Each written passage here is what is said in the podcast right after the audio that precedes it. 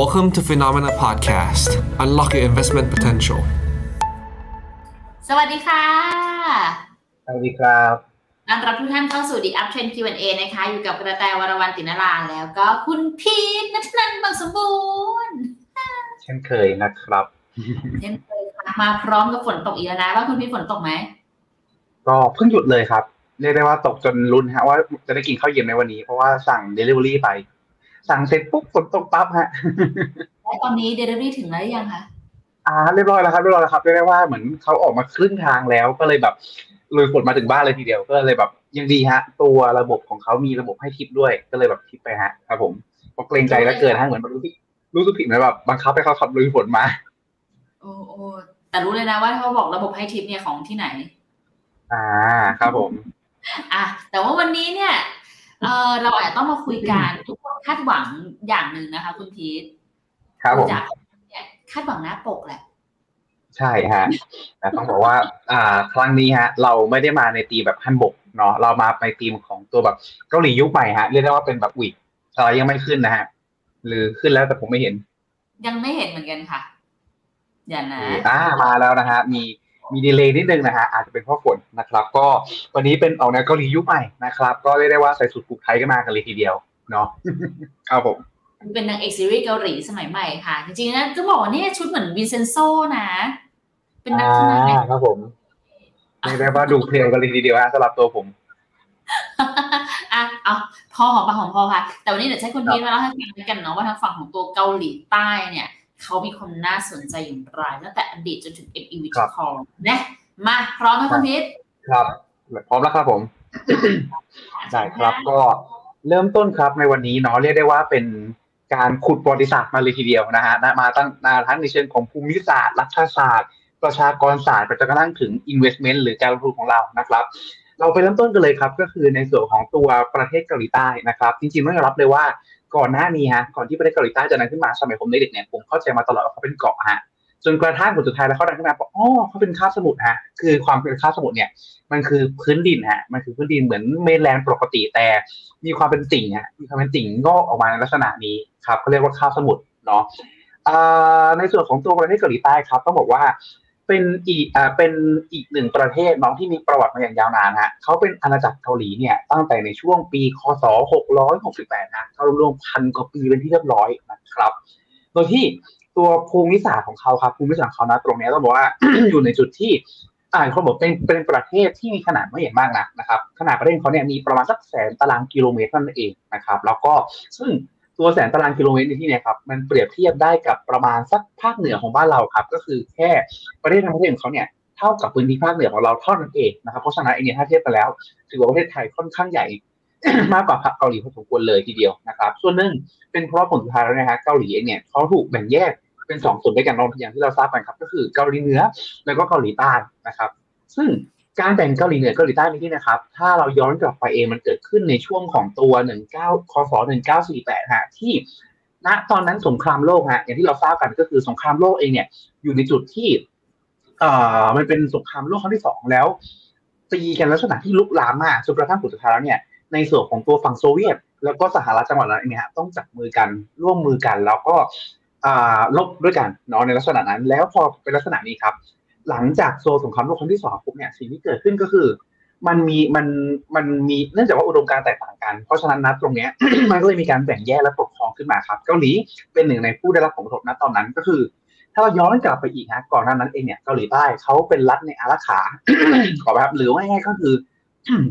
ของญี่ปุ่นเองนะฮะชี้นำในเรื่องของตัวการปกครองพอสมควรแล้วเพราะฉะนั้นเองเนี่ยในเรื่องของตัวหลังการจบสงครามโลกครั้งที่2นะครับก็ได้เป็นที่มาที่พอญี่ปุ่นแพ้สงครามปุ๊บทางสหรัฐแล้วก็โซเวียตเขาก็เลยมีบทบาทในการแบ่งเขตแบ่งดินแดนในส่วนของตัวการปกครองครับและแน่นอนฮะเกาหลีใต้ก็อยู่ภายใต้การปกครองของสหรัฐเกาหลีเหนือก็อยู่ภายใต้การปกครองของฝั่งโซเวียตครับก็เลยเป็นที่มาที่ณตรงนี้พื้นที่เขาเลยมีขนาดที่ค่อนข้างเล็กคราวนี้เราไปกันต่อฮะเนื่องจากว่าเริ่มกันเลทเนาะก็คือในเรื่องของตัวประชากรศาสตร์ครับก็ ก็คือเกาหลีใต้ครับเป็นอีกประเทศหนึ่งที่กำลังจะมีปัญหาในเรื่องของตัวสังคมผู้สูงอายุในอนาคตครับณตรงนี้เขามีการคาดการณ์กันว่าในช่วงประมาณสักปีคศ2026ก็คือประมาณสัก3ปีหลังจากนี้ฮะ จะเข้าสู่ในช่วงของตัวซูเปอร์เอจจิ้งโซไซตี้ก็คือสังคมสูงวัยเป็นที่เรียบร้อยนะครับณตรงนี้จะส่งผลครับให้จะส่งผลไม่ดีต่อเรื่องของตัวเศรษฐกิจแล้วก็การบริโภคแน่ๆเนาะทำให้ส่วนตัวรัฐบาลเองเนี่ยเขาเริ่มมีการแผนการพิจารณาเรื่องการเกษียณออกไปจากเดิมทีที่ธรรมชาติก็คือจะเกษียณอยู่ที่ประมาณอายุ60ฮะเริ่มมีการพิจารณาว่าเอ๊ะหรือจะเลื่อนการเกษียณออกไปเป็นที่อายุ65ดีเพื่อที่ว่าจะได้มีคนอยู่ในระบบแรงงานเพิ่มเติมมากขึ้นแล้วก็สร้าง productivity ได้มากขึ้นแล้วก็ลดในส่วนของตัวประชากรที่ว่างงานในช่วงหลัง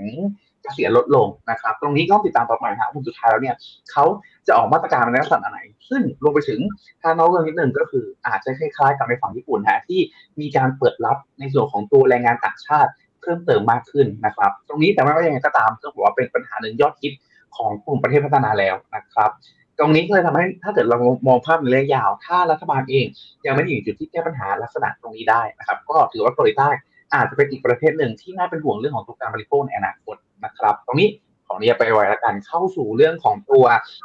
เรื่องที่เกี่ยวข้องกับเรื่องของตัวระบบการปกครองละในเรื่องของการปกครองครับต้องบอกว่าในที่นี้คุณลุงท่าทางใจดี2คนนี้ครับเป็น2ประธานาธิบดีคนสำคัญครับทางซ้ายนะครับทางซ้ายชื่อคุณอีซึงมินถ้าอ่านชื่อผิดต้องขออภัยอ่ะเป็นประธานาธิบดีคนแรกครับที่เกิดขึ้นจากการเลือกตั้งแล้วก็เป็นประธานาธิบดีที่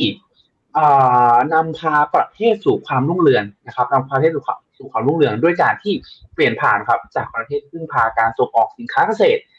เป็นสินค้าอุตสาหกรรมหลักครับเช่นเรื่องของตัวสินค้าอิเล็กทรอนิกส์รถยนต์ชิ้นส่วนอิเล็กทรอนิกส์ทั้งหลายรวมถึงกระทั่งเครื่องจักรในอุตสาหกรรมนะครับแต่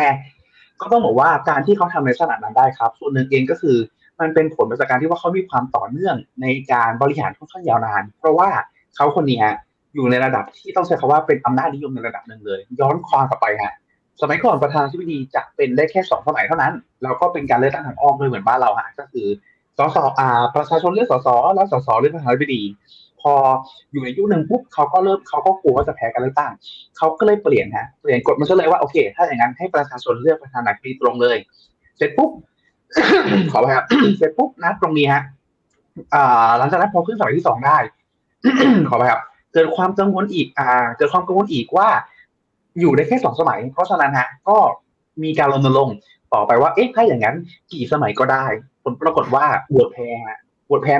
พ้ทำยังไงดีครับก็ช่วงนั้นเป็นเคราะห์อันร้ายสำหรับประชาชนชาวเกาหลีแล้วกันเนาะที่เกิดสงครามข้ามสมุทรเกาหลีพอดีก็คือเกาหลีเหนือเกาหลีใต้ยังฮึ่มห้ำกันอยู่ยังลบกันอยู่ในช่วงเวลานั้นนะครับเขาก็เลยประกาศกฎอัยการศึกครับแล้วก็ควบคุมตัวในส่วนของตัวบรรดาสสทั้งหลายฮะแล้วก็ให้โหวตครับผ่านในส่วนของตัวร่างกฎหมายให้เขาสามารถครองอำนาจได้ไปเรื่อยๆนะครับจนกระทั่งถึงจุดแตกหักครับก็คือเรื่องของการที่อุตสาหะเนี่ยมันมีเรื่องของตัวการคอร์รัปชันจำนวนมากครับแล้วจนกระทั่งในผลสุดท้ายส่งผลให้มันเกิดการประท้วงยิ่งใหญ่และเกิดการล้อมปราบนะพอล้อมปราบปุ๊บนะตรงนี้ได้ว่าประชาชนเสียชีวิตจำนวนมากเขาเองก็อยู่จุดที่ผลสุดท้ายแล้วต้องยอมรีไทร์ออกไปนะครับต้องบอกว่าผลสุดท้ายแล้วเนี่ยอยู่จุดที่เขาเองนำพาความรุ่งเรืองมาเนาะแต่ผลสุดท้ายแล้วอยู่ในเรื่องของตัวอำนาจเรียกได้ว่ามีความพยายามรักษาอำนาจมากจนเกินไปจนกระทั่ง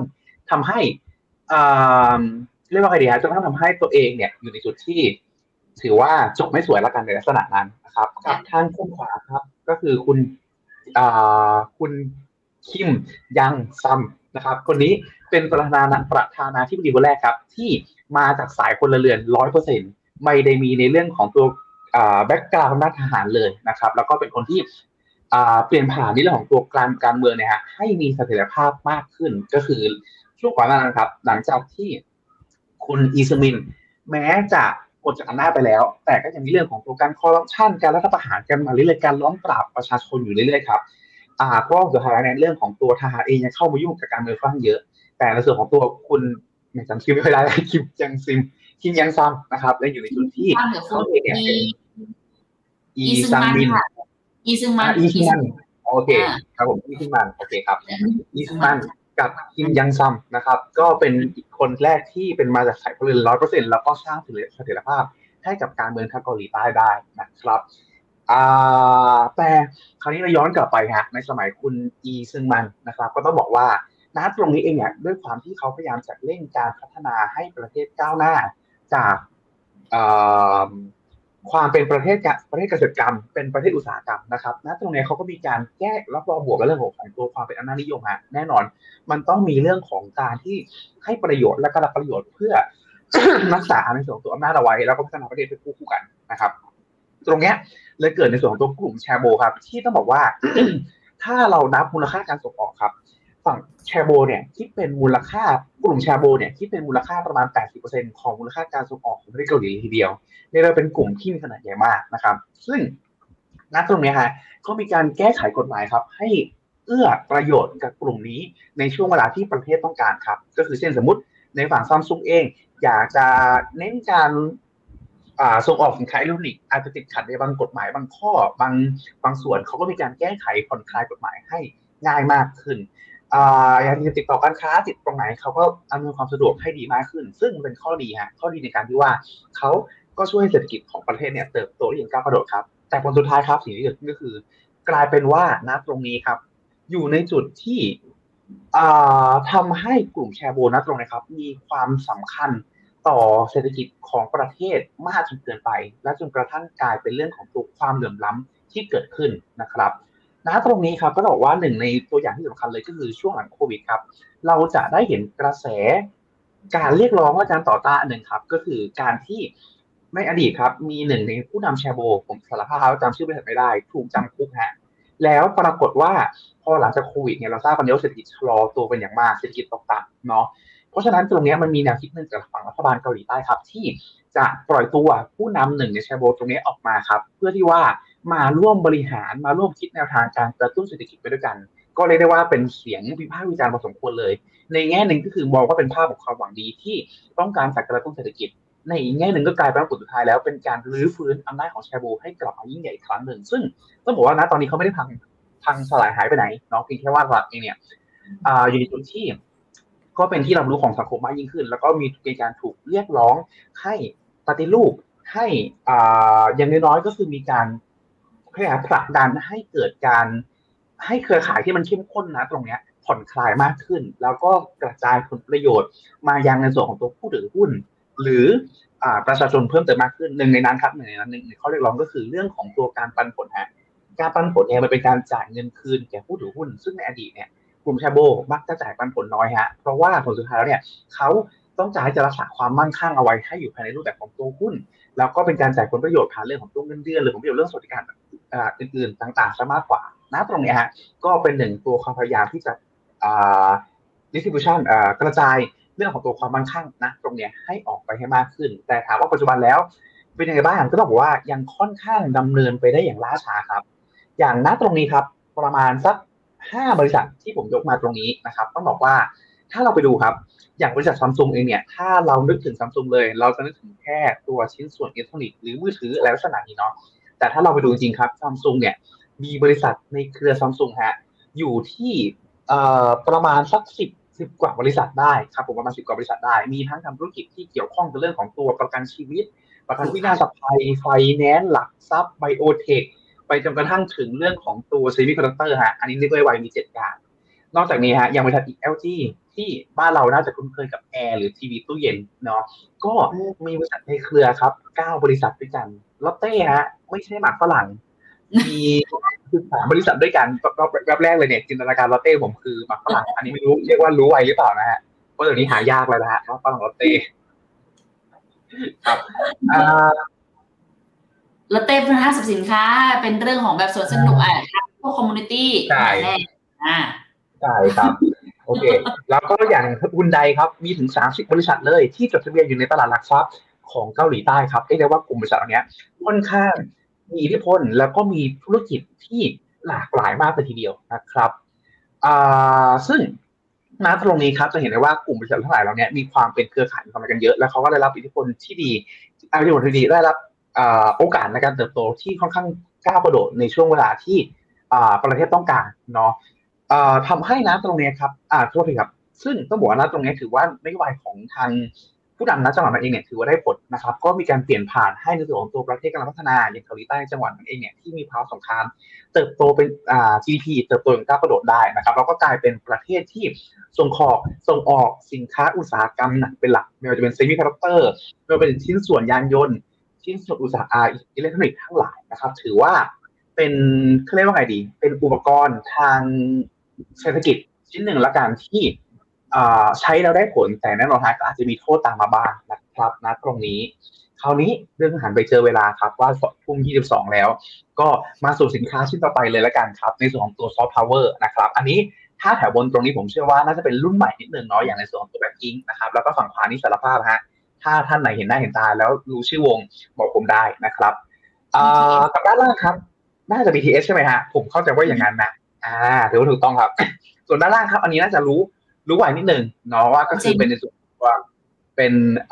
บอยแบนด์กับเกิร์ลกรุ๊ปรุ่นแรกๆเลยรุ่นตั้งแต่สมัยผมอยู่ม.ปลายกันเลยทีเดียวนะฮะนะครับเกิร์ลเจนกับซุปเปอร์จูเนียร์ครับผมซุปเปอร์จูเนียร์นี่ขออภัยด้วยค่ะเรียกได้ว่ารู้ไวกันเลยทีเดียวนะฮะอันนี้คือสินค้าส่งออกของเขาเรื่องของตัวซอฟต์พาวเวอร์นะครับที่ต้องบอกว่าถือว่าเขาเองมีพัฒนาการอย่างต่อเนื่องจากเรื่องของตัวสินค้าที่เป็นอุตสาหกรรมหนักแล้วก็ค่อนข้างมีความอ่อนไหวต่อในเรื่องของตัวภาวะเศรษฐกิจนะครับอันนี้ผมเล่าเรื่องนิดหนึ่งก็คือในช่วงเวลาหนึ่งครับประมาณสัก20ปีที่แล้วย้อนหลังไป20ปีแล้วถึงประมาณสัก 2-3 ปีที่แล้วครับเกาหลีใต้การส่งออกของเกาหลีใต้เนี่ยนับว่าเป็น leading indicator ตัวหนึ่งของเศรษฐกิจโลกเลยถ้าเมื่อไหร่ก็ตามที่การส่งออกของเกาหลีใต้ drop นั่นหมายความว่าเศรษฐกิจโลกมีโอกาสจะ drop ลงมาเพราะว่ามูลค่าการส่งออกเขาเยอะมากแล้วก็อย่างนั้นก็คือเขาส่งออกสินค้าที่เกี่ยวข้องอุตสาหกรรมเป็นหลักด้วยนั่นหมายความว่าแล้วอย่างเขาชะลอก็นั่นหมายความว่าเรื่องของตัวเศรษฐกิจก็อาจจะชะลอตามมาได้นะครับคราวนี้เขาก็เลยเปลี่ยนฐานะไปสู่เรื่องของตัวซอฟต์แวร์อีกจุดนึงฮะก็คืออันนี้หลายๆคนน่าจะคุ้นเคยกันดีเรื่องของตัวภาพยนตร์ทั้งเน็ตทั้งหลากหลายช่องทางฮะที่ต้องบอกว่าสังเกตได้ฮะอันนี้เขามีเรื่องของตัวการแบบนอกจากส่งออกรายได้ที่ได้จากการดูหนังฟังเพลงเหล่านี้แล้วเขายังส่งออกหลายๆคนครับกดเขียวนะตรงนี้เนาะที่หลายๆคนเองเห็นกันแล้วเปรี้ยวปากเนาะแล้วก็หลายๆคนเองเห็นแล้วรู้สึกว่ามันมีความน่าสนใจรวมไปถึงอาหารเกาหลีฮะผมถ้าเกิดย้อนไปสัก15 ปีที่แล้วแล้วการสำหรับคนเด็กๆผมว่าคนไทยน่าจะคุ้นชินกับอาหารแบบฝรั่งอาหารญี่ปุ่นอะไรอย่างนี้มากกว่าร้านอาหารเกาหลีผมแบบไม่เคยเห็นเลยแต่ปัจจุบันครับต้องบอกว่าไปห้างไหนก็เจอเนาะอันนี้คือเป็นอีกหนึ่งความสำเร็จที่ต้องบอกว่าถือว่าทำได้ค่อนข้างดีส่วนหนึ่งฮะเป็นเพราะว่าเรียกได้ว่าแอบบ่นนิดนึงแล้วกันเนาะก็คือเขามีความหลากหลายในเรื่องของตัวเนื้อหาแล้วกันเนาะไม่ว่าจะเป็นเนื้อหาในเรื่องของตัวเกมเรื่องของตัวความโหดแล้วกันความโหดที่ผมใช้คำว่ามีความโหดในหลายเลเวลเนาะไปจนกระทั่งถึงในเรื่องของตัวเรื่องที่อาจจะ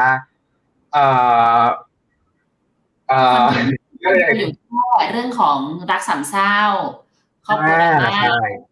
มันจะมีความหลากหลายแล้วความน่าสนใจมากกว่าปัจจุบันถ้าเทียบกับหลายๆประเทศที่ผลิตออกมาโอเคถูกต้องถือว่าไปได้ดีมากครับ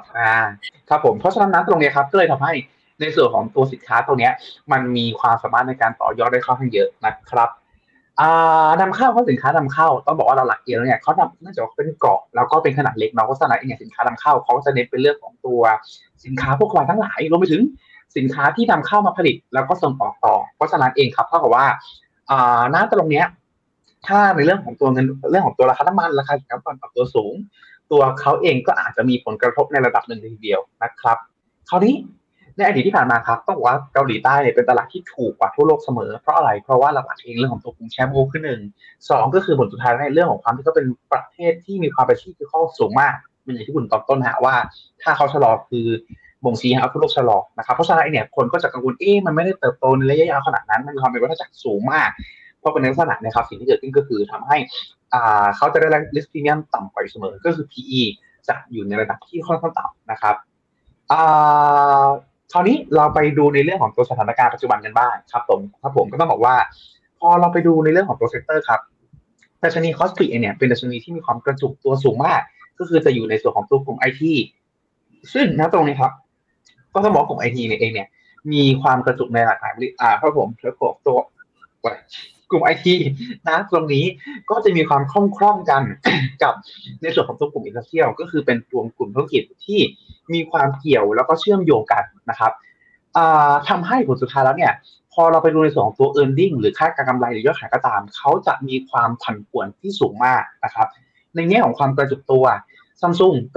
ป็นบริษัทหนึ่งที่มีขนาดใหญ่ถึงประมาณสัก 21%ของทั้งอินเด็กซ์ทีเดียวเรียกได้ว่าถ้าสมมุติฮะแม้กระทั่งว่าหุ้นที่เหลือประมาณสัก 1,700 กว่าตัวเนี่ยฮะ ทั้งผู้ฟอร์มแค่ไหนก็ตามแต่ถ้า Samsung ปรับตัวลงถ้าปรับตัวลงแรงหน่อยเนี่ยจะกลายว่าดึงทั้งตลาดได้เลยทีเดียวครับคุ้นๆนะเหมือนในตลาดไทยแล้วมีตัวนึงนะคุณพีทใช่ฮะแต่ว่ายังไม่เท่าเลเวลนี้ครับผมเรียกได้ว่าใช่ฮะเพราะว่าเราเองใน Samsung ถือว่าใหญ่แบบใหญ่มากๆของเราเองถ้าจะไม่ผิดน่าจะอยู่ที่ประมาณสัก 10% นิดๆครับผมโอเคอ๋อแต่ถ้าเอาจะมีนึกออกแล้วฮะจะมีตัวนึงที่ใหญ่กว่านั้นในช่วงเวลาที่ผ่านมานึกออกแล้วฮะผมไม่ได้ถึงตัวนึงใหญ่ชั้นเก่าครับผมโอเคก็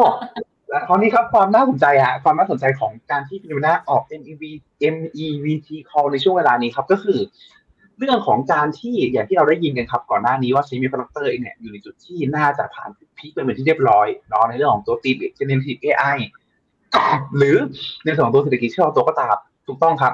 น่าจะผ่านจุดพีคเรียบร้อยและหักหัวลงมาเป็นที่เรียบร้อยครับแต่ณตอนนี้คุณน้าเราเริ่มมองแล้วล่ะว่าโอเคไอ้การที่หักหัวลงวันนี้เนี่ยมันไม่ได้หดตัว 100% มันคือการเติบโตช้าลงเฉยๆและจังหวะนะครับมันอยู่ในจุดที่ใกล้เคียงบอททอมมากขึ้นเรื่อยๆพอใกล้เคียงกับพอมากขึ้นเรื่อยๆครับนั่นหมายความว่าจังหวะเนี้ยมันเป็นจังหวะที่มีความน่าสนใจครับในการทยอยสะสมครับเพราะว่าถ้าเมื่อไหร่ก็ตามถ้าดีมาเริ่มฟื้นกลับขึ้นมาธรรมชาติของตลาดครับตลาดไม่ได้เล่นไม่ได้ price in กันบนสถานการณ์ที่เกิดขึ้นปัจจุบันแต่เขามองไปในอนาคตครับค่ะถ้าอนาคตไม่ได้มีเสียงอะไรอ๋อเมื่อกี้เหมือนมีเสียงอะไรเข้ามานิดหน่อยฮะถ้าอนาคตในช่วงข้างหน้านะครับอยู่ในจุดที่เมื่อกี้อาจตกใจเหมือนกันนิดนึงถ้าอนาคตในช่วงข้างหน้านะครับอยู่ในจุดที่ดีมานด์มันเริ่มฟื้นกลับมาเนี่ยตลาดก็อาจจะมีการ price in ล่วงหน้าไปก่อนได้นะครับณตรงนี้เป็นภาพที่ชัดเจนมากฮะถ้าเราไปดู ETF revision หรือในส่วนของตัว ETF ที่เกิดขึ้นในอดีตที่ผ่านมาของตลาดหุ้นอื่นเช่นยุโรปเองสหรัฐเองครับก็บอกว่าเขาจะมีความเป็น cyclical เนาะก็คือถ้าช่วงเศรษฐกิจชะลอเขาก็จะชะลอแต่ในความชะลอในที่เนี่ยฮะมันจะเป็นเทรนด์ที่ผมใช้คำว่าชัดเจนมากกว่าก็คืออาจจะย่อสมมติปีนี้เติบโต7ย่อก็อาจจะย่อ5ย่อ10และหลังจากนั้นก็เติบโต15อะไรลักษณะนี้แต่ของเกาหลีใต้ครับจะเห็นได้ว่าในตัวเส้นสีส้มแล้วก็น้ำเงินนับตรงนี้ครับจะเห็นได้ว่าเขาเองเนี่ยในช่วงที่ดรอปในช่วงที่เศรษฐกิจชะลอตัวเขาดรอปลงมาได้ต่ำมากและพอเศรษฐกิจบูมก็บูมอีกครั้งนึงและพอดรอปก็ดรอปกลับมาสู่จุดที่เริ่มต้นย้อนหลังกลับไปช่วงจุดท่อมของเศรษฐกิจอีกครั้งหนึ่งครับเพราะฉะนั้นนะตรงนี้ครับจะเป็นที่มาที่เราคาดการณ์ว่าไอ้ตัวสถานการณ์ลักษณะเนี้ยน่าจะอยู่จุดที่ผ่านไปเป็นที่เรียบร้อยครับแล้วตรงนี้เป็นจุดหนึ่งที่ทำให้ตลาดหุ้นเกาหลีอยู่จุดที่ถูกมาอย่างต่อเนื่องเนาะเพราะฉะนั้นเองเนี่ยการเข้าลงในเกาหลีอยู่ในจุดที่ต้องบอกว่ามีความน่าสนใจแต่ต้องระมัดระวังเรื่องของตัวซิลิคอนในลักษณะนี้ด้วยนะครับคราวนี้วิเคราะห์หรืออุปกรณ์ที่เราแนะนำในการลงทุนเกาหลีใต้ช่วงเวลานี้ครับต้องบอกว่าเราแนะนำในส่วนของตัวกองทุน SCB KETQTG นะครับซึ่งหลักๆเลยนะครับณตรงนี้เบนช์มาร์คของเขาคือตัว MSCI South Korea หรือเกาหลีใต้นะครับเพราะฉะนั้นจะมีความแตกต่างกันเล็กๆน้อยๆครับกับในส่วนของตัว Cost Peak แต่ในเชิงของตัวค่า correlation ก็อยู่ในระดับที่สูงครับก็คือประมาณสัก 0.89 แล้วก็เบต้าครับอยู่ที่ประมาณสัก 1.11 ครับผมเพราะฉะนั้นเองเนี่ยเท่ากับว่าเคลื่อนไหวไปในทิศทางเดียวกันค่อนข้างสูงแต่อาจจะมีเรื่องของตัวค่าผันผวนที่สูงเพิ่มเติมเล็กน้อยนะครับโดยรวมฮะเรียกได้ว่าวันนี้เตรียมสไลด์มาเยอะมากฮะแต่เรียกได้ว่าไปกันแบบแลบเลยทีเดียวนะครับโดยรวมโดยสรุปแล้วกันนะฮะก็ถือว่าเป็นประเทศหนึ่งครับที่มีประวัติมาอย่างยาวนาน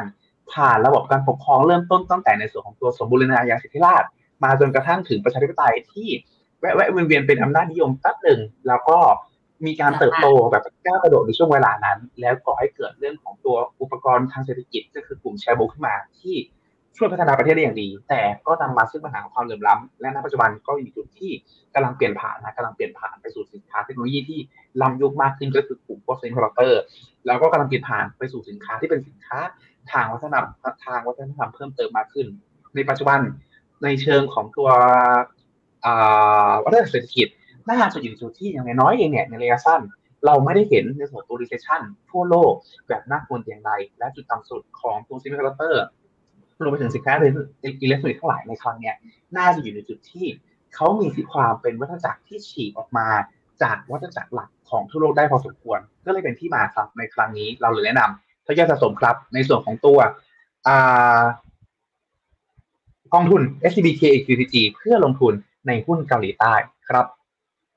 โอเคฮะก็ไป ประมาณนี้ครับสำหรับวันนี้เรายังไม่จากกันไปไหนนะฮะพูดเหมือนจะปิดรายการก็อาจจะขออนุญาตครับผมเข้าสู่ในส่วนของตัวช่วงตอบคำถามกันเลยละกันนะครับเริ่มต้นเลยนะครับเริ่มต้นเลยก็คือในส่วนของทางสวัสดีทุกท่านนะครับทั้งคุณกุ๊กไก่แล้วก็หลายๆท่านที่เข้ามารอโดยเฉพาะยิ่งครับคุณซามูไรแจ็คนะฮะคุณกระแตดูว่าหายไปไหนนะครับเมื่อกี้เท่าถามอย่างนึงก่อนจะออกไปเดี๋ยวนี้ยังอ่านว่าเมฟคอลอยู่นะคุณพี่หรือว่า MEVT Call จริงๆผมว่า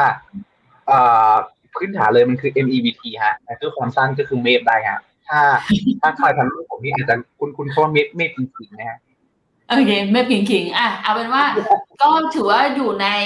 เรดาร์แล้วล่ะแล้วก็ดูมีความน่าสนใจกับการเติบโตระยะยาวได้แต่อย่างที่พี่พีทบอกไปนะคะยังคงมีปัจจัยความเสี่ยงเป็นเรื่องของตัวไซเคิลของตัวหุ้นเขาอยู่เนาะยังก็ระมัดระวังในเรื่องนี้กันหน่อยเป็นรายการแต่ถามว่าโอกาสมีไหมมีก็รอติดตามกันได้แล้วกันนะคะว่าจะมีคอมเมนต์อะไรเพิ่มเติมกันมามาถึงวันนี้สรุปได้ว่าเราจะมาคุยกันถึงคำถามแล้วกันนะคะและถ้าเกิดใครมีคำถามตรงไหนก็สามารถมาได้เลยจริงๆถ้าจะจำผิดตอนกลางวันน่ะมีคุณกิตติวัฒน์มาถามแต่คุณกุ๊กไก่ก็บอกที่ถามตัวกองมาด้วยคุณกุ๊กไก่ลืมเขียนมาด้วยนะว่าจะถามกองอะไรในนี้เพราะว่าเมื่อตอนกลางวันมันมี market call market อะไรนะ market talk นี่ market talk market talk คุยกันถึงเรื่องของตัวกองจีนตัว Greater China ไปค่ะก็เดี๋ยวยังไงมาถามตอนนี้อะไรกันเนาะอันนี้เลยแล้วกันนะคะของคุณ LS ค่ะคำถามแรกสวัสดีค่ะ KT World Corp ค่ะแนวโน้มเป็นอย่างไรบ้างคะตอนนี้ติดลบอยู่ต้องบอกว่าระยะสั้นครับอยู่ในจุดที่เคราะห์ซ้ำกรรมซัดฮะค่าให้สรุปโดยสั้นๆเพราะว่าหลักๆเองเนี่ยก่อนหน้านี้ถูกเขามีการที่ถูกกดดันโดยการขึ้นอัตราดอกเบี้ยอย่างต่อเนื่องเนาะอย่างที่เราทราบกันก็คือการที่อัตราดอกเบี้ยเนี่ยทำร้ายในส่วนของตัว performance ของตราสารหนี้ได้อย่างมากนะครับหลังจากนั้นไม่พอเจอในเรื่องของตัว Fitch rating ปรับลดในส่วนของตัว credit rating สหรัฐในระยะยาวไปอีกเนาะซึ่งณตรงนี้อาจจะรู้ไม่เกี่ยวกันเท่าไหร่แต่เกี่ยวกันอย่างยิ่งครับเพราะว่าการที่ลด credit rating ประเทศครับมันคือการบอกว่าประเทศคุณน่าเชื่อถือน้อยลงและธรรมชาติก็คือหุ้นกู้ของประเทศนั้นไม่มีทางน่าเชื่อถือได้มากกว่า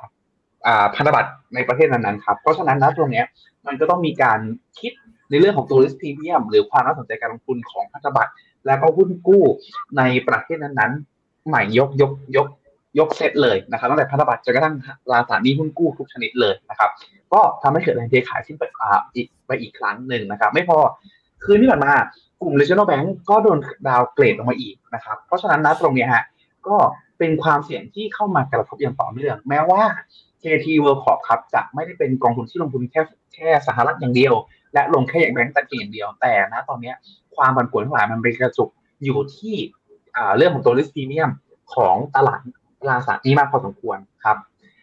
แต่เมื่อก่อนถามว่าภาพมันเลวร้ายมากขนาดนั้นไหมก็ต้องบอกว่าอยู่ในจุดที่ไม่ได้เลวร้ายมากขนาดนั้นนะครับเพราะว่าสุดท้ายแล้วเนี่ยอย่างที่ผมพูดไปตอนต้นครับว่าแรงกดดันมากที่สุดในช่วงตอนต้นครับมันคือการขึ้นดอกเบี้ยถ้าหลังจากนี้ครับการขึ้นดอกเบี้ยสิ้นสุดฮะอย่างน้อยเลยเนี่ยแม้ credit rating จะมีความน่ากังวลแต่มันถูก price in ไปเป็นที่เรียบร้อยถ้าผลสุดท้ายแล้วมันไม่ได้ตามมาด้วยของตัวการ default หรืออะไรก็ตามครับณตรงนี้มันจะเป็นแค่ปัจจัยกระทบระยะสั้นเท่านั้นนะครับรวมไปถึงถ้าเราไปดูฮะในส่วนของตัวท่าทีของเฟดแล้วก็การคลังของฝั่งสหรัฐครับจะเห็นได้ว่าครั้งนี้อย่างประช่วงเดือน3ที่ผ่านมา SVB แบงค์ล้มปุ๊บมีท่าที่จะล้มปุ๊บเนี่ยฮะเขาก็มีการเข้าชาร์จการจะมีการอุ้มอย่างรวดเร็วเลยทีเดียวนะครับเพราะฉะนั้นนะตรงนี้เท่ากับว่าในกรณีที่กลางๆถ้าไม่ได้แบบเป็นแบบความเสี่ยงเชิงบวกที่แบบไม่ได้รู้จักกันมาก่อนเลยไม่ได้รู้กันมาเลยแบบเป็นแบ็คซอร์เลยเนี่ยเชื่อว่าการหยุดขึ้นดอกเบี้ยน่าจะดีพอฮะที่ทำให้ในส่วนของตัว KT World Corp อย่างน้อยเองเนี่ยอยู่ในจุดที่ค่อยๆทยอยฟื้นขึ้นมาได้นะครับที่แต่ว่ามีจุดที่อาจจะต้องระวังนิดหนึ่งก็คือเรื่องของการที่ KT World Corp เนี่ยอยู่ในจุดที่เขาลงทุนในเกรด BB อยู่ค่อนข้างสูงอยู่ที่ประมาณสักครึ่งพอร์ตทีเดียวครับผมเพราะฉะนั้นพอเป็นลักษณะเนี้ยการหยุดขึ้นดอกเบี้ยเป็น sentiment เชิงบวกได้ในระยะได้แต่การหยุดขึ้นดอกเบี้ยนั้นถ้าจะเป็น best case สำหรับ KT World Corp ที่เป็น B เยอะจะต้องมาภาวะกับภาวะ risk on ด้วยก็คือหยุดขึ้นดอกเบี้ยแล้วคุณวิ่งตัว KT World Corp จะวิ่งได้ค่อนข้างดีกว่าโดยสรุปแล้วกันก็คือคอซังกำซัดโดนมาเยอะแต่หลังจากนี้ยังน้อยปัจจัยที่จะกดดันผ่อนคลายเราเป็นปัจจัยถ้าหลังจากนี้ปัจจัยการ ขึ้นดอกเบี้ยหยุดลงหยุดขึ้นฮะแล้วตลาดลิสต์ออนตัว KT World Corp น่าจะให้ผลตอบแทนได้ค่อนข้างดียังพอมีหวังครับผมงั้นถ้าเกิดมีอยู่ก็คือถือต่อไปก่อนเนาะอุตส่าห์มาขนาดนี้แล้วใช่มั้ยคะโอเคค่ะอ่ะไปต่อค่ะคุณอากุซี่อันนี้ส่งเป็นวิ่งๆมาเนาะขอบคุณนะคะคุณแบนดี้สวัสดีค่ะคุณชาละกัน Nasdaq ยังทยอยเข้าได้อยู่ไหมคะอันนี้คุณแบนดี้เหมือนไทยสิงคโปร์อันนี้อ๋อโอเคครับผมผิดคำถามฮะยังทยอยเข้าอยู่ได้ไหมอ่ะเข้าได้อยู่ไหมอันนี้ไม่มั่นใจนะฮะว่าในส่วนของตัวtime frame เป็น time frame ประมาณไหนนะคะว่า time frame เป็นระยะยาวหรือระยะสั้นถ้าเป็นระยะยาวอย่างเช่นพวกกองทุนRMF เพื่อการเกษียณหรือเป็นการวางพอร์ตเพื่อการเกษียณลักษณะเนี่ยต้องบอกว่าเรายังคงแนะนำสะสมได้เนาะเพียงแต่ว่าเราเองอาจจะใช้การ DCA เข้ามาช่วยนะครับแต่ถ้าจะสมมุติเป็นการเก็งกำไรระยะสั้นนะจังหวะเนี้ยถ้าเราก็ตามตรงครับเหมือนตลาดหุ้นสหรัฐเข้าสู่รอบย่อในระยะสั้นครับถ้าเราไปดูในส่วนของตัวกราฟกันบ้างครับต้องบอกว่าหุ้นที่ติดอันดับต้นๆของ Nasdaq 100ครับอย่าง Apple นะอย่าง Apple ปึ๊บนะตรงนี้นะครับอยู่ในจุดที่เรียกได้ว่าทิ้งดิ่งฮะทิ้งกันลงมาแบบเหมือนก่อนหน้านี้ไม่เคยมีผลประกอบการที่ดีนะฮะลงปรับตัวกันมาลงค่อนข้างเยอะนะครับทั้งกราฟวีคฮะแล้วก็กราฟเดย์นะครับไปดูกันต่อครับในส่วนของตัว Microsoft ฮะ Microsoft ตัวหนึ่ง Microsoft ภาพไม่ต่างกันฮะเรียกได้ว่าอันนี้ลงแต่ว่าชันน้อยลงนิดนึงหรืออีกหนึ่งหุ้นมหาเทพฮะที่ขึ้นค่อนข้างดีครับในช่วงที่ผ่านมาวันนี้สุกผมว่าผมสอบแปลกๆเยอะอยู่ฮะก็ Nvidia ฮะปรับตัวขึ้นเรียกได้ว่าออกไซด์เวย์ด้านข้างครับออกไซด์เวย์ด้านข้างไปดูอีกเจ้านึงเป็น Google Alphabet นะฮะ Google โอเคก็ต้องบอกว่ายังคงทรงๆฮะเพราะฉะนั้นเองเนี่ยในส่วนของตัว Nasdaq น่าจะเป็นเข้ารอบย่อครับถ้าลักษณะนี้แนะนำครับถ้าเป็นการเก็งกำไรชะลอก่อนฮะรอลุ้นแท่งนี้ครับแท่งนี้คือแท่งของเมื่อคืนที่ผ่านมาครับเป็นมีข้อดีข้อนึงคือเป็นโดจิ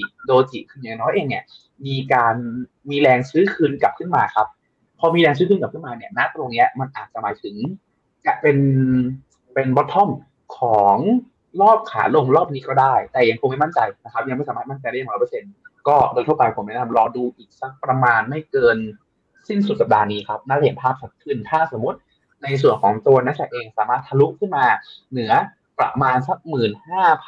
15,550 ประมาณนี้ได้ก็อาจจะยังพอมีลุ้นแต่ถ้าสมมติครับปิดสัปดาห์เองลงมาทดสอบประมาณสัก 15,000 ทั่วหรือ 15,100 น่าจะอยู่ในจุดที่ถือว่าเป็นการเข้าสู่รอบพักฐานมากกว่าถ้าในมุมมองของตัวผมนะตอนนี้อาจโอกาสการออกฝั่งที่พักฐานน่าจะอยู่ในจุดที่เป็นไปได้มากกว่าครับโดยสรุปการระยะยาวแนะนำฮะระยะสั้นรอให้เขาเฉลยก่อนว่าเป็นการพักฐานหรือเป็นการย่อเพื่อไปต่อถ้าพักฐานขอโทษครับรอให้เขาเฉลยก่อนว่าพักฐานหรือย่อเพื่อไปต่อแต่โดยส่วนตัวผมมองเป็นพักฐานเพราะฉะนั้นรอให้ทำฐานให้มั่นใจแล้วค่อยซื้อดีกว่าครับและต้องอย่าลืมว่าวันพฤหัสกลางคืนหรือเช้ามืดวันบ้านเราวันศุกร์นี่แหละประกาศ CPI ด้วยนะคะซึ่งมันจะกระทบกับกลุ่มนี้ค่อนข้างเยอะเลยทีเดียวว่าจะต้องมาดูว่าแนวโน้มของเฟดแนวโน้มของตัวเงินเฟ้อที่ออกมาจะทำให้แนวโน้มของเฟดเนี่ยมันปรับเปลี่ยนทิศทางไปได้มากน้อยแค่ไหนด้วยเนาะอ่ะไปต่อค่ะของคุณหวานๆทักมาอันยองฮาเซโยแล้วอ่านออกนะอันเนี้ยจะบอกว่าใช่เคยเรียนภาษาเกาหลีนะแต่ว่าคืออาจารย์ไปหมดละบอกตามตรงค่ะไม่อยากพูดว่าเคยเรียนเลยอะแค่ผ่านๆแล้วกันอ่ะเกาหลีใต้ประเทศเวียดนามไต้หวันใครน่าสนใจกว่ากันคะคุณเพชรจริงๆต้องบอกว่าถ้าในระยะยาวเลยยังชอบเวียดนามมากกว่าครับผมเพราะว่าหลักเองเนี่ยด้วยความที่เขาเป็นประเทศฟอนเทียเนาะเพราะฉะนั้นตรงเนี้ยในเชิงของอัพไซด์เขาค่อนข้างสูงกว่าครับแล้วก็มันยังพอมีลุ้นเรื่องของการที่เขาอาจจะเป็นเรื่องsecular growth ก็คือเรื่องของการเติบโตแบบคล้ายๆกับอเมริกาคล้ายๆกับยุโรปคล้ายๆกับไทยลักษณะนั้นที่ผมพูดถึงตอนต้นว่ากำไรไม่ได้เหวี่ยงเท่าฝั่งเกาหลีใต้ที่มีความริสก์ข้อสูงหนักมากในขณะนี้นะครับแต่แน่นอนนะเวียดนามมีความผันผวนที่สูงกว่าเราก็ฉะนั้นเนี่ยถ้าในจังหวะนี้ก็อยู่ในจุดที่ต้องบอกว่าเกาหลีใต้อาจจะมีความน่าสนใจมากกว่าเพราะเวียดนามขึ้นไปเยอะแล้วนะครับแล้วก็ถ้าเกิดเป็นเวียดนามในระยะยาวก็ต้องเป็นความเสี่ยงครับอาจจะมีเต็มที่ 5% 10% ไม่เกินสูงสุดถ้าชอบสูงสุดไม่เกิน 15% ละกันไม่ควรเกินนี้ครับสายซิ่งที่เจาะตลาดแล้วก็เกาะติดกับสถานการณ์ไปเวียดนามได้เลยเนาะถ้าเป็นแบบนี้แต่ถ้าไม่ใช่ก็อาจจะกลับมาดูเป็นภาพรวมนี้ไปก่อนละกันน่าจะเหมาะกว่าโอเคคุณกิตติวัฒน์เดี๋ยวขอแวะคุณกิตติวัฒน์นิดนึงค่ะอันนี้มีประเด็นเชียร์ก่อนรางวัลบอกว่าชมพิธีกรสวยจะให้เงิน48 บาท ถ้ามาจะติดต่อกันที่ส่งให้มากกว่านี้เลยเอาไม่ใช่มีประเด็นเคลียร์กันด้วยนะฮะมีประเด็นค่ะอ่ะคุณมีวินวิฟค่ะกองเกาหลีใต้ถือยาวได้ไหมคะหรือสั้นกำไรแล้วขายเป็นสั้นครับผมเป็นสั้นครับเพราะว่าหลักเองอย่างที่ขออนุญาตเปิดกราฟให้ดูแล้วกันเนาะย้ำอีกครั้งหนึ่งก็คือเรื่องของตัว earning ของเขามีความเป็นวัฏจักรสูงมากหนักมากในแง่ที่ว่ารอบนี้ลงช่วงbottomที่ประมาณนี้ต่ำกว่า200ประมาณสัก101ประมาณนี้นะฮะช่วงบูมขึ้นไปประมาณสักเกือบ300ฮะแล้วพอbottomของเศรษฐกิจก็ลงกลับมาที่ประมาณ100อีกครั้งหนึ่งเรียกได้ว่าผ่านไป7ปีฮะกำไรกลับมาที่เดิมได้เรียกว่าไม่ธรรมดาฮะมีความวัฏจักรสูงมากเพราะฉะนั้นเลยแนะนำเป็นการเข้าในระยะสั้นแต่สั้นในที่เนี้ยกรอบเวลามันคือประมาณสัก 6-12 เดือนฮะไม่ใช่สั้นแบบ3เดือน5เดือนอะไรอย่างนั้นครับโอเคสรุปได้ว่าเกาะสั้นแต่ว่ากำไรดีกว่าอ่ะยุโรปเข้าตอนนี้ได้ไหมครับยุโรปจริงๆต้องวานะจังหวะนี้ไม่ค่อยแนะนำเท่าไหร่เนาะจากเรื่องของการที่ผลสุดท้ายเนี่ยตัวเลขทางเศรษฐกิจเขาเองเริ่มประกาศออกมาแย่มากกว่าคาดเนาะคือก่อนหน้านี้ยุโรปมาบน2ธีมหลักครับก็คือ1เศรษฐกิจแย่น้อยกว่าคาด2เรื่องของตัวการที่คนเก่งกันว่าดอลลาร์จะอ่อนสกุลเงินยูโรจะแข็งพอเป็นลักษณะนี้ครับถ้ากับว่าคนที่เขาย้ายเงินสกุลดอลลาร์เข้าไปลงทุนในยุโรปช่วงเวลาก่อนหน้านี้ได้2เด้งฮะ1ก็คือหุ้นยุโรปขึ้น2ก็คือค่าเงินยูโรแข็งด้วยได้2เด้งเนาะแต่ตอนนี้อยู่จุดที่คนเริ่มกังวลกันแล้วว่าเอ๊ะยูโรจะกลับมาแข็งอีกครั้งนึงในระยะสั้นก็ลดเสน่ห์ไปเสน่ห์นึงไม่พอฮะไอตัวที่แย่น้อยกว่าคาดก็เริ่มกลับมาแย่มากกว่าคาดอีกครั้งนึงและล่าสุดฮะผมเรียกได้ว่าเป็นข้อดีของฝั่งยุโรปละกันเนาะแต่เป็นข้อร้ายแต่เป็นข้อเสียต่อภาวะการลงทุนครับก็คือเรื่องของตัว Windfall Tax ฮะเป็นหนึ่งคำที่เราได้ยินมากขึ้นเรื่อยๆครับนับตั้งแต่ช่วงหลังสงครามยูเครนรัสเซียฮะหลังสงครามยูเครนรัสเซียเราได้ยินครั้งแรกที่เขาจะเก็บ Windfall Tax กับกลุ่มบริษัทพลังงานเพราะว่าเหมือนเขาได้รับรอยมาอยู่ดีๆราคาน้ำมันราคาพลังงานก็ปรับตัวสูงขึ้นซึ่งข้อดีคือมันเป็นเรื่องของการที่เขาเนี่ยลดเก็บรายได้ทางการคลังเพิ่มเติมมากขึ้นแล้วเอารายได้เหล่านั้นมาซับซิไดซ์มาจ่ายเป็นรูปแบบของส่วนการต่างๆเนาะรวมถึงครั้งนี้ครับพอดอกเบี้ยขึ้นสูงอีกครั้งหนึ่งเขาก็มีแนวโน้มที่จะเก็บในส่วนของ Windfall Tax หรือภาษีลาภลอยฮะในส่วนของตัวธนาคารทั้งหลายซึ่งก็สร้างแรงกดดันฮะกับในส่วนของตัวกลุ่มธนาคารครับเพราะฉะนั้นเองคือแง่ดีฮะแง่ดีเ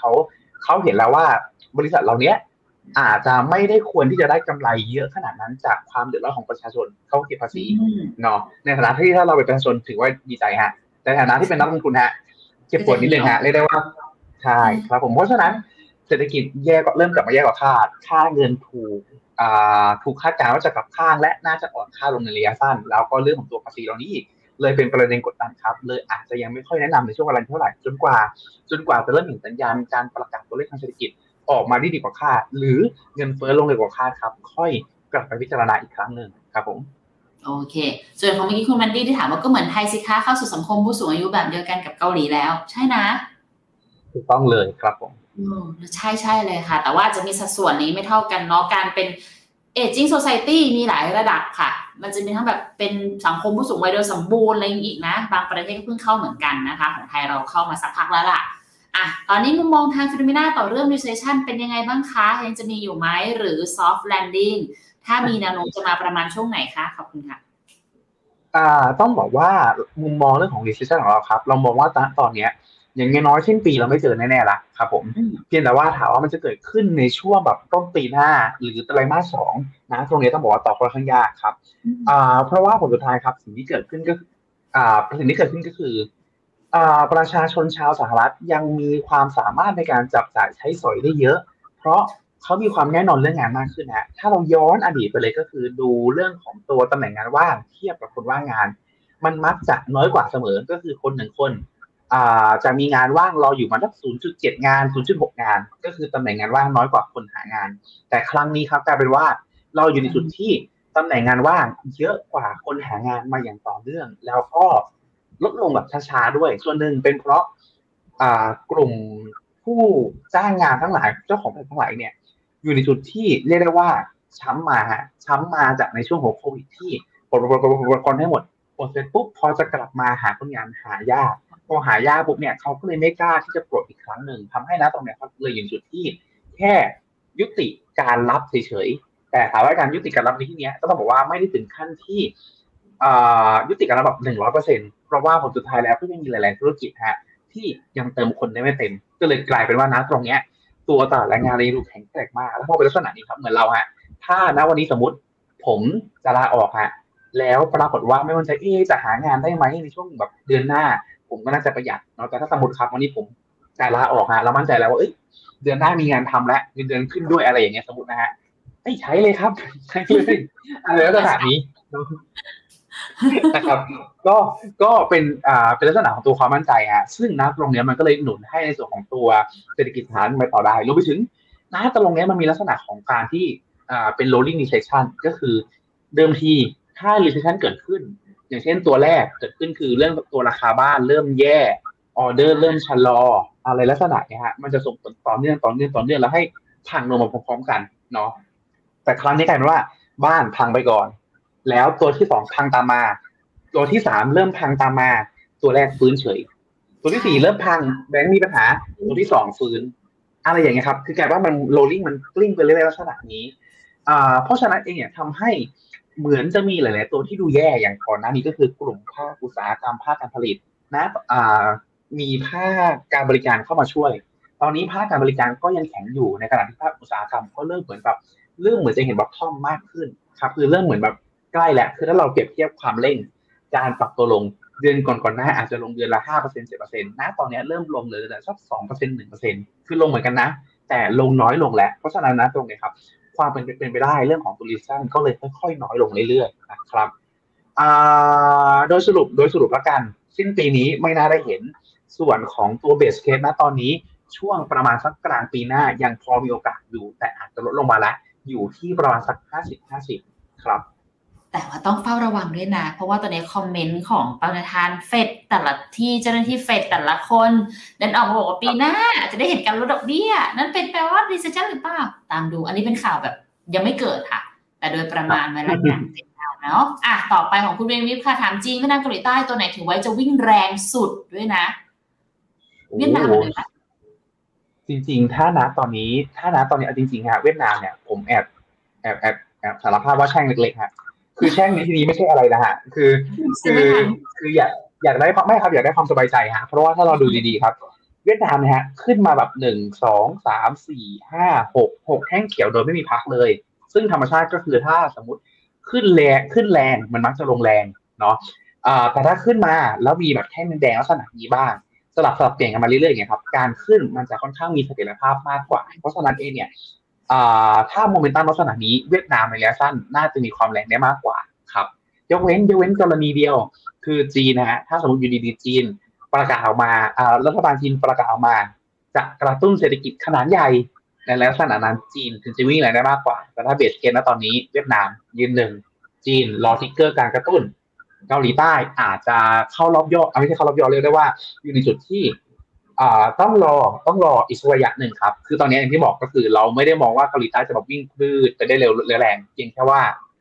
หลักๆแล้วมันใกล้บอททอมแล้วน่าจะยังสะสมไปได้เรื่อยๆครับ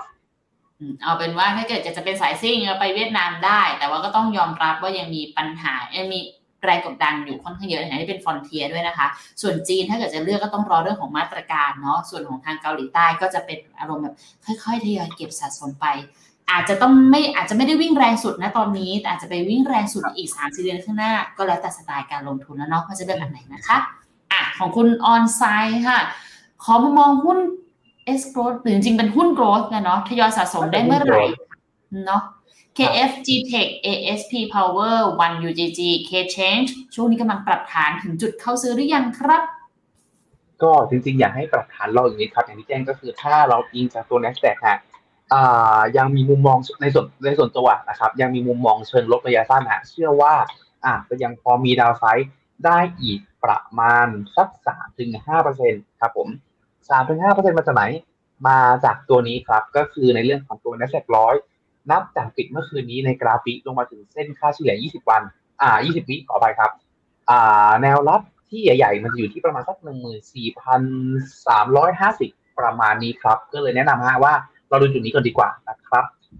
โอเครอก่อนนั่นเองขอแวะมาด้านล่างคุณผู้ไก่แซวคุณพีทมาค่ะโอ้นี่ที่เวียดนามลงคุณพีทแช่งนี่เองแดงเลยวันนี้ไม่ใช่ไม่ใช่ไม่ใช่นี่เรียกว่าแช่งให้เรียกว่ารอจับตาดูอยู่ค่ะอ่ะของคุณเลิศกมลค่ะถามถึง MSCI ค่ะทำไมบางประเทศเคลื่อนตามดัชนีแต่บางอันก็ไม่ตามอะครับเช่นอินเดียไม่ตามไม่มั่นใจว่าหมายถึง MSCI ตัว Index เลยหรือในส่วนของตัวกองทุนที่อิงกับ MSCI เทียบกับตัว Index ถ้าในกรณีที่ MSCI เทียบกับตัว Index เช่นในกรณีสมมุติ MSCI อินเดียกับ Sensex ฮะเป็นเพราะว่าผลสุดท้ายแล้ว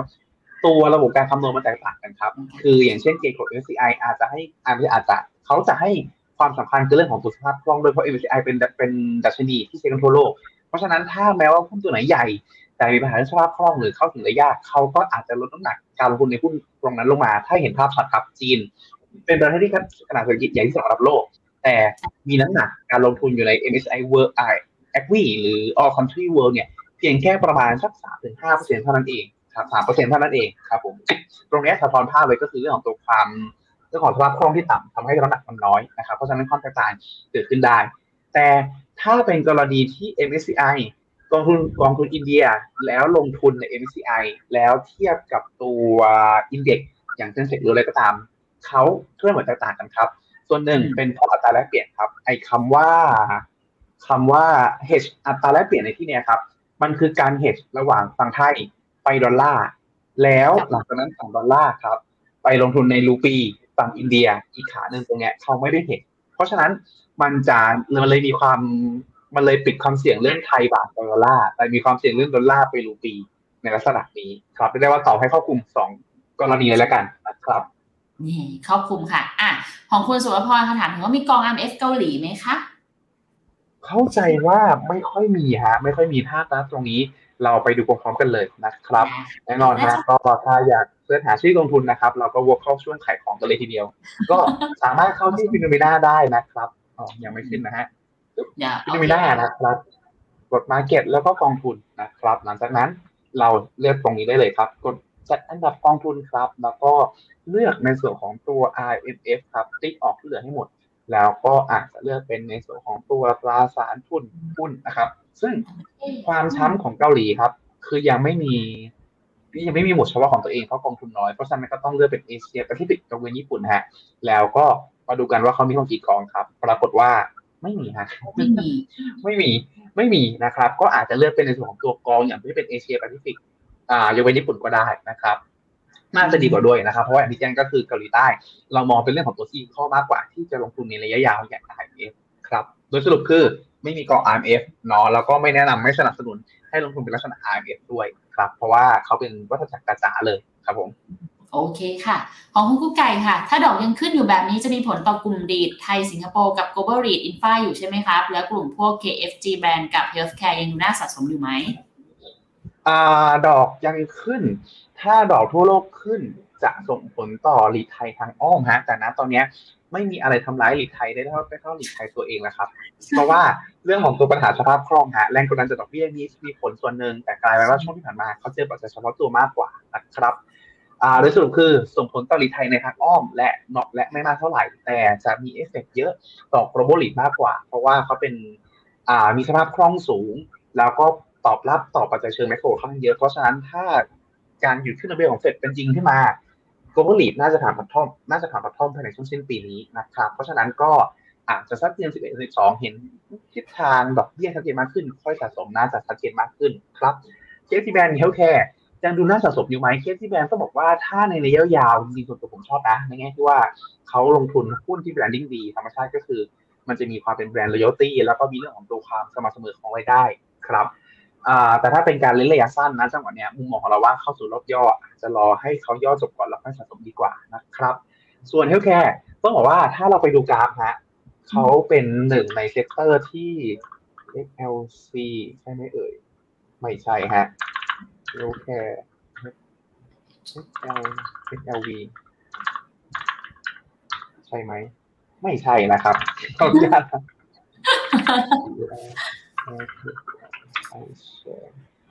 เดี๋ยวนะคุณไม่ใช้ตัวอะไรนะ เดี๋ยวขออนุญาตดูเป็นตัวนี้แล้วกันฮะ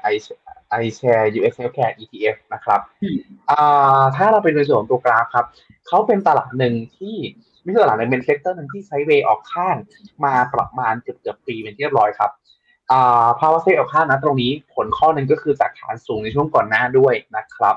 อีกข้อหนึ่งครับก็คือต้องบอกว่าเป็นการที่ผลสุดท้ายแล้วเนี่ยเขายังมีปัญหาเรื่องของตัวการฟิลคนไม่เต็มแล้วก็มีเรื่องของตัวภาวะค่าจ้างเพิ่มขึ้นค่อนข้างสูงช่วงก่อนหน้านี้นะครับและสำคัญคือตอนนี้ตลาดเองยังไม่ค่อยเชื่อเท่าไหร่ว่าปีหน้านี้ที่เป็นปีเลือกตั้งเนี่ยทั้งคุณโจไบเดนแล้วก็คุณโดนัลด์ทรัมป์จะไม่นำประเด็นเรื่องการควบคุมราคายาหรือเฮลท์แคร์มาเป็นปัจจัยในการหาเสียงอีกครั้งหนึ่งนะครับเพราะว่าต้องบอกว่าปีหาเสียงที่ไรเฮลท์แคร์เป็นผู้ขอร้ายตลอดนะครับก็จะถูกนำมาหาเสียงว่าจะควบคุมราคายาจะอะไรกันสารพัดเนาะเพราะฉะนั้นตอนนี้เหมือนกับว่าเราความชัดเจนมากกว่าในระยะถ้าในกรณีที่มองว่าเป็นหุ้นดิเวอร์ซิฟของพอร์ตก็จริงๆว่ายังคงถือครองได้เนาะเพราะว่าช่วงตลาดผันผวนเขาก็ไม่ไปไหนฮะแต่เขาก็ไม่ขึ้นเนาะแต่ถ้าเกิดมองว่าโอเคอยากซื้อแล้วเป็นการเก็งกำไรจังหวะเนี้ยถือว่าความน่าสนใจยังค่อนข้างต่ำเพราะมีปัจจัยกดดันอยู่ข้างหน้าแต่แคตตาลิสต์เรียกสร้างไม่ชัดเจนเลยครับโดยสรุปคือ KFG ยังไม่น่าสนใจครับแต่ว่า KFG Brand รอได้อยู่เนาะครับผมโอเคค่ะมี KF กี่ตัวคะ KFGG ค่ะถั่วได้ได้ยังคะ -21% แล้วถ้าไม่ถั่วคิดคืนโอ้ถ้าไม่ถั่วคิดปีคืนจริงๆต้องบอกว่าขออนุญาตว่าถ้าสมมุติจังหวะถั่วผมแนะนำฮะยังคงยืนยันวิวเดิมว่าให้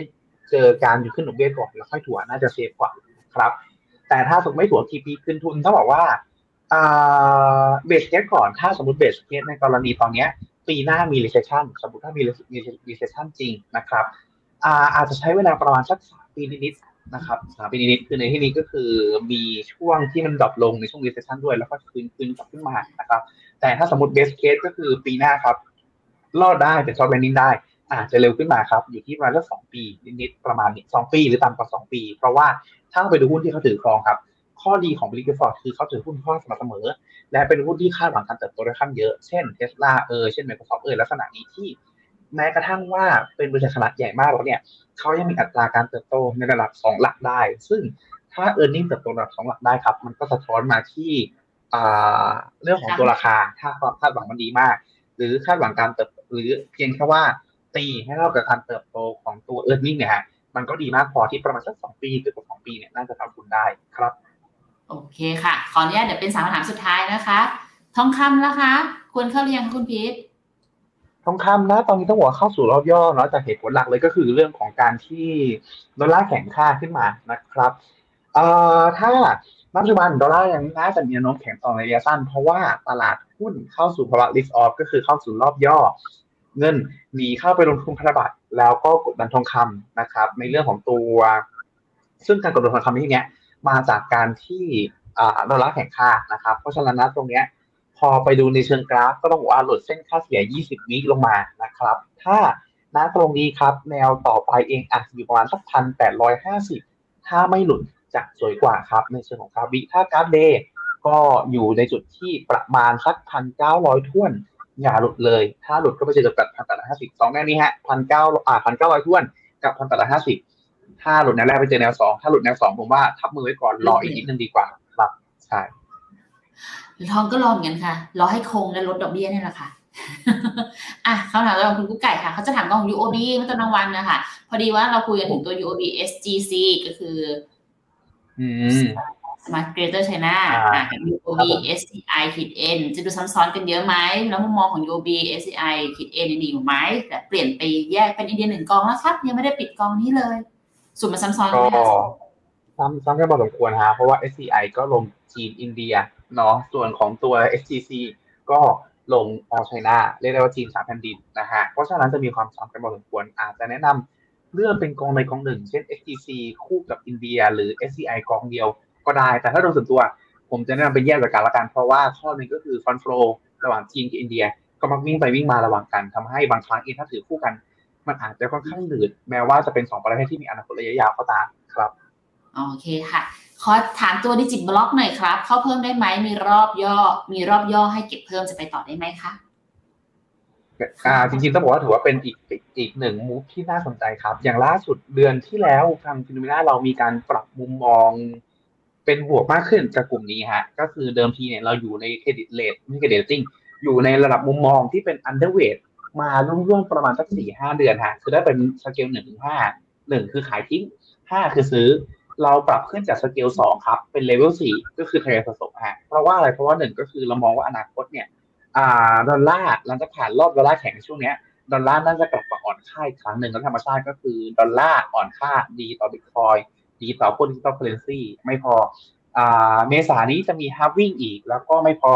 เรื่องของตัวโปรเจกต์ที่พังทั้งหลายเนี่ยมันพังไปหมดแล้วจังหวะนี้เริ่มมีโปรเจกต์ใหม่ๆเกิดขึ้นและเริ่มมี productivity มากขึ้นในกลุ่มของตัว layer 3ของเขาเรียกว่าอะไรนะคิดโลกมีไฟในตรงนั้นนะครับเพราะฉะนั้นน้ำตรงนี้ก็เลยเป็นที่มาฮะที่ทำให้เราเลยแนะนำทยอยสะสมได้หรือว่าถือว่าจุดแย่สุดผ่านไปน่าจะผ่านไปแล้วและจุดดีๆเริ่มมีเพราะงั้นไม่ใช่จุดดีๆต้องบอกว่าและเริ่มมีปัจจัยดีๆเข้ามารออยู่ในอนาคตข้างเยอะแต่แน่นอนฮะความผันผวนมีเพราะกองทุนนี้ไม่ได้ลงทุนในพวกเหรียญคริปโตโดยตรงแต่ลงทุนในบริษัทที่เกี่ยวข้องคริปโตทำให้แม้ราคาคริปโตวิ่งเขาก็อาจจะผันผวนได้หนักกว่านะครับก็ประเด็นที่จะกดดันก็คือเรื่องดอกเบี้ยครับเพราะฉะนั้นเราสรุปสะสมได้แต่แนะนำทยอยเป็นไม้เล็กๆในช่วงเวลานี้ไม่ใช่ไม้เล็กๆต้องบอกว่าไม่เน้นความเสี่ยงให้ดีด้วยไม่เน้นความเสี่ยงให้ดีด้วยเท่านั้นเองครับคุณพี่ให้ขออีกสัก3คำถามแบบไวๆได้ไหมครับผมได้ครับโอเคขอกองวันจีคอมหน่อยครับอย่าใช้เวียดนามวันจีคอมต้องบอกว่าอยู่ในจุดที่เริ่มดีมากขึ้นเริ่มมีแนวโน้มที่ดีมากขึ้นครับเพราะว่าที่อเมริกาวิ่งแรงมากช่วงก่อนหน้าตัวหุ้นที่เขาถือครองอย่าง Microsoft ก็ปรับตัวขึ้นมาค่อนข้างดีครับแต่ธรรมชาติเลยก็คือณตอนนี้ถ้าเกิดความกังวลเรื่องเศรษฐกิจชะลอตัวยังอยู่น่าจะถูกกดดันได้ในอนาคตตอนนี้อยู่ในรอบย่อโดยสรุปคือระยะยาวดูดีมากขึ้นอาจจะลงไประยะสลับกันระยะสั้นดูดีมากขึ้นระยะสั้นดูดีมากขึ้นระยะกลางอาจจะมีรอบย่อใหญ่ๆได้อีกครั้งนึงจากถ้าการคาดการณ์ถูกต้องก็คืออาจจะมี recession อาจจะกดดันได้อีกครั้งแต่ระยะยาวมันมีความกระจุกตัวในเรื่องของ productivity มากเกินไปอาจจะน่าเปลี่ยนเป็นกองอื่นแทนครับโอเคค่ะของคุณณัฐพงศ์ต่อนะคะขอมุมมองอินโดหน่อยครับอินโดต้องบอกว่าถ้าในระยะยาวถือว่ามีความน่าสนใจครับบนธีมที่ใกล้เคียงกับอินเดียในแง่ของการเติบโตของประชากรแล้วก็ในเรื่องของตัวกำลังการบริโภคที่เติบโตนะครับเพียงแต่ว่าหลักๆเองอินโดยังเป็นประเทศหนึ่งที่ถือว่าพึ่งพาเรื่องของตัวโออีโคโนมีอย่างตัวพลังงานอย่างตัวกลุ่มไฟแนนซ์ค่อนข้างเยอะครับเพราะฉะนั้นนะตรงนี้ก็อาจจะเล่นตามเซนติเมนต์ในเชิงดิสออนในช่วงเวลานี้ได้นะครับระยะยาวแต่ถ้าเกิดเป็นระยะยาวอาจจะให้รอย่อก่อนดีกว่าครับโอเคค่ะของคุณปานดวงใจค่ะกองทุนหุ้นอสังหาลงเอาควรทำยังไงดีคะจังหวะนี้จริงๆต้องบอกว่าอยู่ในจุดที่ผมใช้คำว่าถูกแล้วถูกอีกเนาะถูกแล้วถูกอีกครับแล้วก็ถ้าจุดประสงค์หลักคือเป็นการซื้อเพื่อปันผลตัวกองมีแนวโน้มที่อาจจะกลับมาจ่ายปันผลได้ในช่วงประมาณสักสิ้นปีนี้เนาะอันนั้นอาจจะเป็นปัจจัยบวกได้เพราะฉะนั้นสิ่งที่ผมจะบอกคือมันไม่ห่างจากบอททอมเท่าไหร่แล้วเพียงแต่ว่าจะหาบอททอมไม่เจอเท่านั้นเองนะครับถ้าเราซื้อเพื่อกินปันผลก็ยังคงถือครองต่อได้เพื่อกินปันผลแต่ถ้าถือแล้วแม้จะได้ปันผลแล้วเห็นตัว NAV เงินต้นติดลบไปเยอะๆตรงนี้จะแนะนำเปลี่ยนมาขี่ฮะไปหาในส่วนของตัวกองทุนอื่นที่มีเรื่องของตัวการเติบโตที่ดีกว่าลงทุนและให้มันฟื้นขึ้นมาดีกว่าเพราะฉะนั้นแยกเป็นจุดประสงค์นะครับถ้าเป็นจุดประสงค์เรื่องปันผลตัวกองยังตอบโจทย์และน่าจะกลับมาจ่ายได้ช่วงปลายปีถ้าเป็นการหวังโกรธการหวังเรื่องของตัว NAV ให้วิ่งเร็วและแรงกองทุนนี้ไม่ตอบโจทย์แนะนำเจนมาขี่ถ้าช่วงเวลานี้ถ้าหาของถูกคล้ายๆกันอาจจะมองไปหาจีนหาเวียดนามหาเกาหลีใต้ลักษณะนี้ก็ได้ครับครับผมค่ะแล้วก็มีคอมเมนต์ของเพื่อนๆหลายๆท่านนะคะที่ส่งเข้ามาในไม่นานอย่างเช่นของทางคุณ WRD ลมเนาะถั่วอะไรก็ตามควรทำตอน Oversold ไม่ใช่ทำตอน Overbought ก็เป็นอีกก็ฮะอันนี้เรียกได้ว่าเป็นสายเอาเทคนิคอลมาช่วยนะครับถ้าใครถนัดแนวนี้ก็ถือว่าช่วยได้นะครับเพราะ Oversold คือที่แรงขายเยอะมากแล้วคือจังหวะที่มันเป็นช่วงการพักฐานจริงๆนะครับนั่นแหละค่ะประมาณนี้ค่ะวันนี้ทุกคนก็หวังว่าจะได้เป็นข้อมูลนะในการไปลงทุนกันต่อนะคะเพราะว่าสัปดาห์นี้เนี่ยมีอีกหนึ่งตัวเลขที่แบบค่อนข้างสำคัญเลยทีเดียวก็ไม่รู้เหมือนกันว่าจะออกมาหน้าไหนนะ 3.3 ไหมหรือต่ำกว่า3เลยไหมหรือสูงกว่า 3.3 ไปเลยกับตัวเลขเงินเฟ้อเดี๋ยวต้องมารอลุ้นกันนะว่าตามคาดการณ์เป็นยังไงเนาะอาทิตย์หน้าแหละคุณพิษมันแน่หลังเราหยุดยาววันแม่กันมาด้วย ใช่ครับไม่ได้ว่าแบบมีเวลาให้เราตกใจกันนะฮะให้เราได้ตกใจแล้วก็ทำใจกันไปนั่นเองค่ะก็เอาเป็นว่าเป็นกำลังใจให้ทุกคนนะคะว่าเดี๋ยวยังไงเจอกันสัปดาห์หน้าเนาะวันนี้น่าจะประมาณนี้ขออนุญาตลาไปกันแล้วคุณพี่ไม่ได้อยากฝากไหมคะช่วงนี้ก็รักษาสุขภาพครับช่วงนี้เนาะแล้วก็พรุ่งนี้ติดตามได้ฮะพรุ่งนี้ผมออก Morning Brief แทนพี่แบงค์นะครับ1วันเดี๋ยวต้องไปรีบนอนแล้วนะแต่ว่าถ้าเกิดใครจะหาที่พักผ่อนหย่อนใจเวลาเครียดจากตลาดแบบนี้ก็ไปที่ The Chamber นะฮะปฏิภาณซอย6กับ8นะครับเปิดให้บริการทุกวันจันทร์ถึงเสาร์นะครับช่วงนี้มีโปรโมชั่นพิเศษด้วยอาหารที่ชื่อของเราลดราคาเหลือ9บาท19บาท29บาทฮะไปหลอกกันได้เรียกได้ว่าเป็นช่วงโปรโมชั่นท้าให้ลองอ่ะเชื่อว่าอร่อยเลยลดราคาให้อ่ะก็อยากให้มาลองกันนะครับตามนั้นค่ะทุกคนเพื่อใครหาที่แบบพักผ่อนหย่อนใจนะThe Chamber นะคะวันนี้ลาไปก่อนแล้วไว้เจอกันใหม่สัปดาห์หน้าสวัสดีค่ะสวัสดีครับในโลกของการลงทุนทุกคนเปรียบเสมือนนักเดินทางคุณหลักเป็นนักเดินทางสายไหนกองนี้ก็ดีเทรนด์การลงทุนนี้ก็มา